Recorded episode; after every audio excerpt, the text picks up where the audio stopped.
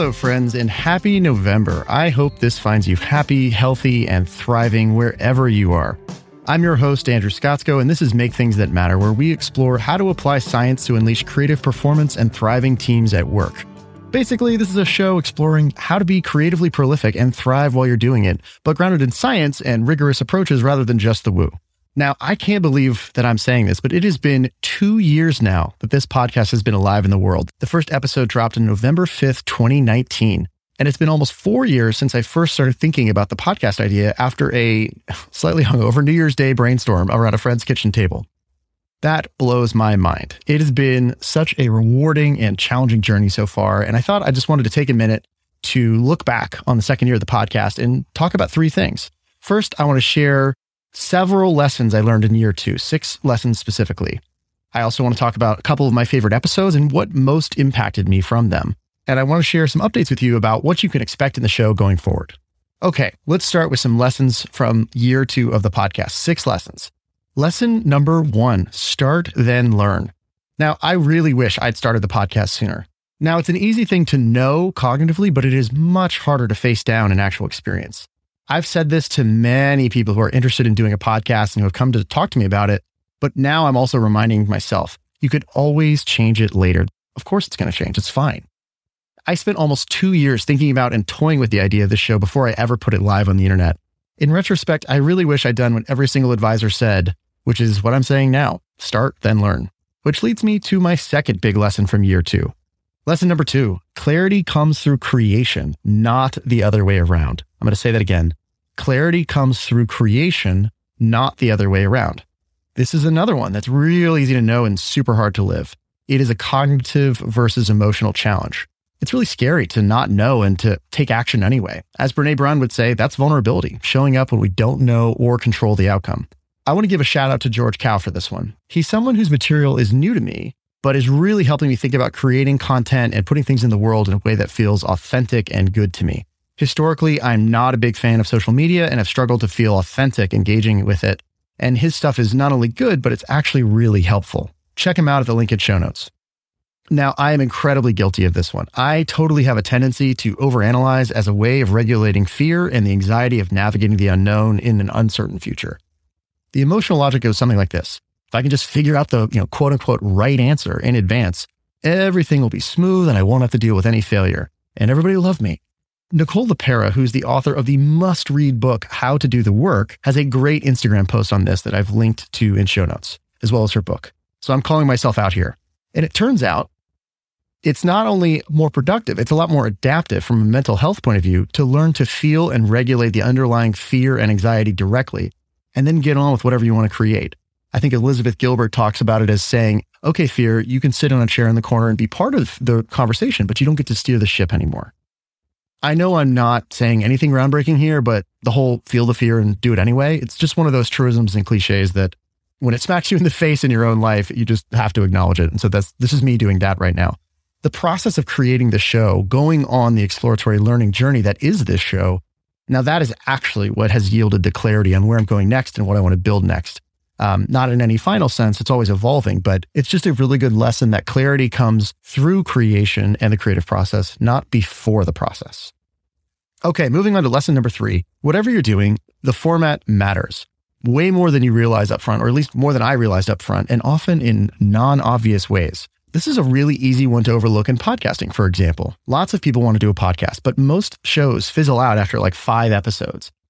Now, talking to cool people about interesting ideas, that's fun. Many people like that. Everybody wants to do that. What snags people is that they don't realize all the other stuff that goes into producing a podcast in terms of pre and post production, admin, scheduling, booking, et cetera. Even if you have a simplified show format that is not a super high production value like N P R, it's still a lot and a lot more than you realize from the outside. What's the lesson? The lesson is think hard about how you're going to make the format of what you're doing sustainable. What's going to make it something you can do for an indefinite period of time? What would make it something you could do enjoyably for, say, five years? twenty twenty-one was actually a much more challenging year for me than twenty twenty, and that goes for year two of the podcast as well. As Seth Godin says, the second year of this show was the dip. I almost quit doing the show several times. So let's talk about the lesson about what kept me going, which is number four, output milestones. The last episode before this one was episode number fifty. Now that is a milestone I was not sure I'd ever reach. Some of you listening have listened to every single episode along the way. And by the way, I want to say thank you so, so much. I so appreciate you sharing this journey with me. And on that note, it means so much to me when I get to hear from you how this show is impacting you, where it's reaching you. Every tweet or email I receive is really meaningful to me. So thank you to all of you who have taken a moment to share your thoughts with me. Following the episode fifty milestone, I took a short hiatus from producing the show over the last two months to reflect and to recharge and think about where do I want to go next. This is a creative process trick I found really useful, which is committing to a certain amount of output at certain milestones. Now, what does that look like? When I first started the show, I said, you know what? I don't know if I'm going to like this. I'll give it ten episodes and then I'll see if I want to continue. I, but I can't quit before ten, even if I want to. But after that milestone, I get to reassess. Now, that sort of thing has proved to be very, very helpful because there are always times when you want to quit. Heck, there were two times in the last year when this show almost died. So my first commitment was to ten episodes. After ten, I upped it to twenty-five, then to fifty, and now I'm re-upping my commitment to seventy-five. By the time I get to seventy-five, I will almost certainly keep going, but that's my promise for now. And doing this sort of thing is actually a good way to get deep enough into something to see if you actually like it and to force you to wade through all the crap you didn't think of when you first conceived of the concept. All that stuff that goes into producing a podcast that you didn't realize until you produced a podcast, for example. To use another common example, if you want to do a newsletter, commit to, say, once a week for ten weeks and then reassess. Simple, but not easy. All right, moving on to lesson number five, which is explore widely, build narrowly. Now, if it wasn't already super obvious, I am an incredibly curious person with a wide range of interests, and I really like learning and exploring that way. It is super energizing for me. Now, that's great, but it does not work when you want to build products, which is what I actually spend the majority of my professional time doing. Great products are focused, they are opinionated, and they solve specific problems for specific people. The way I'm walking this tightrope is to use the podcast and writing I do as a vehicle to explore widely, and then to slice off narrow, focused pieces that I can actually go build against. If you're someone who also struggles with being helplessly curious and trying to balance that curiosity against creating focused work, consider how you might use different vehicles to meet those different needs. Turns out, I don't have to get all my itches scratched in the same place. By the way, this also turns out to be really good relationship advice. Your relationship partner does not have to be the place you get every single need met, and they probably shouldn't be. That's too much to put on one person in the relationship. And one more lesson. Lesson number six, text scales better than audio. Now, this one might be really obvious, but somehow I missed it. And this is one that's hard to overstate. Writing is powerful, and the internet is still fundamentally text-based. I now think of the long-form interviews on the show as a way to explore territory and discover new ideas, which can then be extracted, repackaged, polished, explored more deeply, and repurposed in other ways. For example, maybe it's extracting one key idea from a whole long conversation and going deep on it in an essay. Now, what really brought this home for me was seeing the different levels of response I got to all of the audio content I've created compared with one single, well-done, long-form piece of writing. Back in January, I wrote a piece called How to Know If You're Interviewing at a Product-Led Company. I had a feeling I was onto something with that article, but I was really surprised at the response. That thing got significant traction within my professional space of product management. That one article has been distributed more widely than anything else I've done in the last two years. And a huge reason for that is that it's text and not audio. But the ideas in it came directly from the conversations on the podcast. Now you'll start to see this reflected in the format of the show going forward, where there's going to be different types of episodes rather than just the long form interviews. I'll talk about that more in a minute, but specifically, I'll say that I'll be publishing more audio essays. These are where I'll be writing an article and then I'll also publish an audio version of that article on the feed so that people can interact with the ideas in whatever way they see fit. Just like some people want to read a paperback and some people want to listen to an audiobook, let people engage however it works best for them. By the way, if you'd like to get those in written form, sign up at the link in show notes and they'll be emailed to you as soon as they drop. Okay, switching gears, I want to share a couple of the episodes from the second year of the show which have most impacted my thinking. I'm proud of all the episodes in year two, but it's something like this. I want to highlight the ones that I think are are less obvious um, and maybe more subtle in their impact. This past year, this past year, I really pushed into a lot more product and craft-focused content. For example, on the product management front, there were terrific explorations with folks like Melissa Perry, Marty Kagan, and Teresa Torres, among many others. These are excellent conversations to check out, and I highly recommend you do so. But if I had to pick just three episodes that really changed my thinking in a new way this year, it would be these three. First, I want to say episode fifty with Bo Burlingham. I cannot think of anyone whose work has more shaped my mental models and worldview on how business can be and ought to be than Bo. It was a real pleasure to get to spend some time with him. To me, Bo is the O G thinker on building a meaningful business that matters. Secondly, I want to highlight episode forty-three with Courtney Bigany. I am absolutely in love with the idea that she's created with positive product design, which we link to this all this stuff in the show notes, by the way. Positive product design is this idea of creating a framework that enables product teams to actually assess in a science-backed way if they're having the psychological impact on their users that they intend. I think that is wonderful. I'm even starting to think of it as a way of kind of having a secondary North Star. You know, you have your your business metrics or whatever um, specific business type outcome you're trying to drive for your users.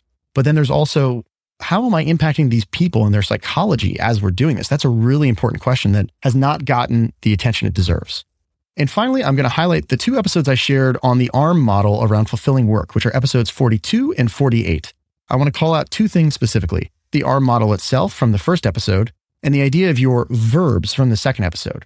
I want to give full credit to Haley Darden for the verbs idea. She shared it with me in some one-on-one conversations, and she goes deeper on it at the link in the show notes. I will say this verbs idea paired up with the ARM model itself has become something I think about probably every single day. It's really helping me shape and craft my day-to-day work experience to be more engaging, exciting, fun, and better leverage my strengths. And it's really, really useful. So that's one that I really want to call out. If you're thinking through any sort of career decision or how to make the day-to-day of your work better, I strongly suggest going back and listening to those two short episodes. I think they're like twenty minutes in total.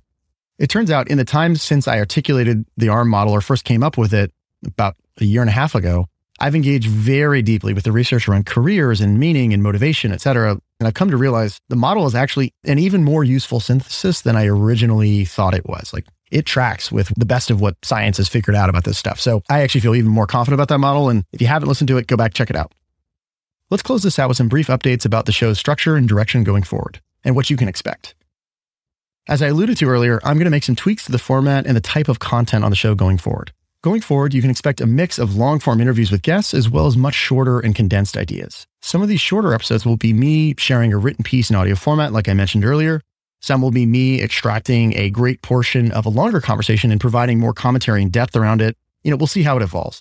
Cadence-wise, I plan to generally publish every two weeks. That may change as I test out and try and streamline the production of these different formats, but that's what I'm going with for now. In terms of content, you can expect a deeper alignment and integration among the ideas presented here. As I mentioned, one of the things I'm most grateful for about the podcast is it's an opportunity to go on a learning journey out loud, to explore my interests widely and to see what resonates and emerges over time, uh, not and do that in conversation, not just with my guests, but with this larger audience. And I really appreciate that kind of engagement. I've some of you may know this already, but I've been in my own broader transitional process around the focus of my work. And I'm in the middle of what I would say is a high-level pivot from working on environmental challenges, which is what I've really worked on for the last four to five years, to working on unleashing human creativity in and around the workplace. I sense that is going to be the future direction for the primary focus for my work going forward. That shift's been incubating for a long time, and it's really starting to accelerate for me. Part of that will show up here on the podcast, where you can already see this show, starting to show in a more clearly defined tagline of the show. That tagline currently is using science to unleash creative performance and thriving teams. Now that may change, but I think you get the gist of what I'm saying here.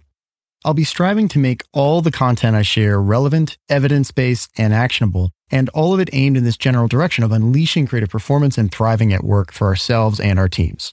And this is deeply aligned with my personal sense of direction, which is all about exploring what's possible to help people thrive in their self-expression and bring their gifts into the world. Underneath all this stuff, that's what I care about.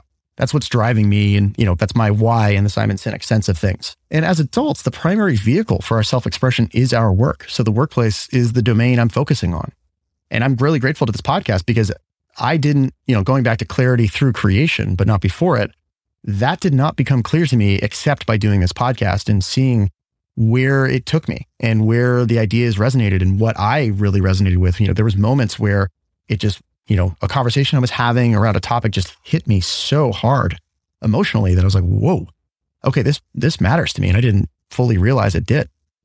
And so, as I said, the workplace is the domain I'm focusing on. And I'm currently exploring a lot around how do people learn, create, and collaborate in the workplace to make things that matter, hence the show name as well. In the background of all this out loud exploration, I'm looking for what I can build. I'm trying to productize the insights of, co- of the cognitive and behavioral sciences to unleash creative performance at and through our work. In many ways, the show is my invitation to you to come along for this exploration of how to build the kind of world I really want to see, This is the world that I'm dedicating my career towards moving forward. It's a world where everyone wakes up excited. It's a world where people get to spend their day developing, expressing who they are, making their unique contribution to the world in service of something meaningful, and end the day feeling fulfilled by who they got to be and inspired for tomorrow. Now, being a vehicle for broader exploration, the show will still roam around in its topics, but I can say with confidence that if you're interested in creativity, if you're interested in performance and thriving with people as you do all that, you're going to be interested in coming on this ride and seeing where the show goes. So thank you so much for listening and sharing this journey with me so far. I hope you continue to come on this ride with me, and I'm looking forward to it. So as always, please let me know on Twitter or via email what strikes a chord with you. And here's to the next year of exploration and creation together. See you out there, my friends. Go make something that matters. Thanks for listening. If you enjoyed this, I'd be so grateful if you could do me a favor and take about twenty-five seconds to leave a rating and review on Apple Podcasts. That helps me reach way more listeners, and it also helps me bring you more great guests. As always, please feel free to reach out to me anytime at connect at make things that matter dot com. And until next time, my friends, leave them better than you found them. See you out there.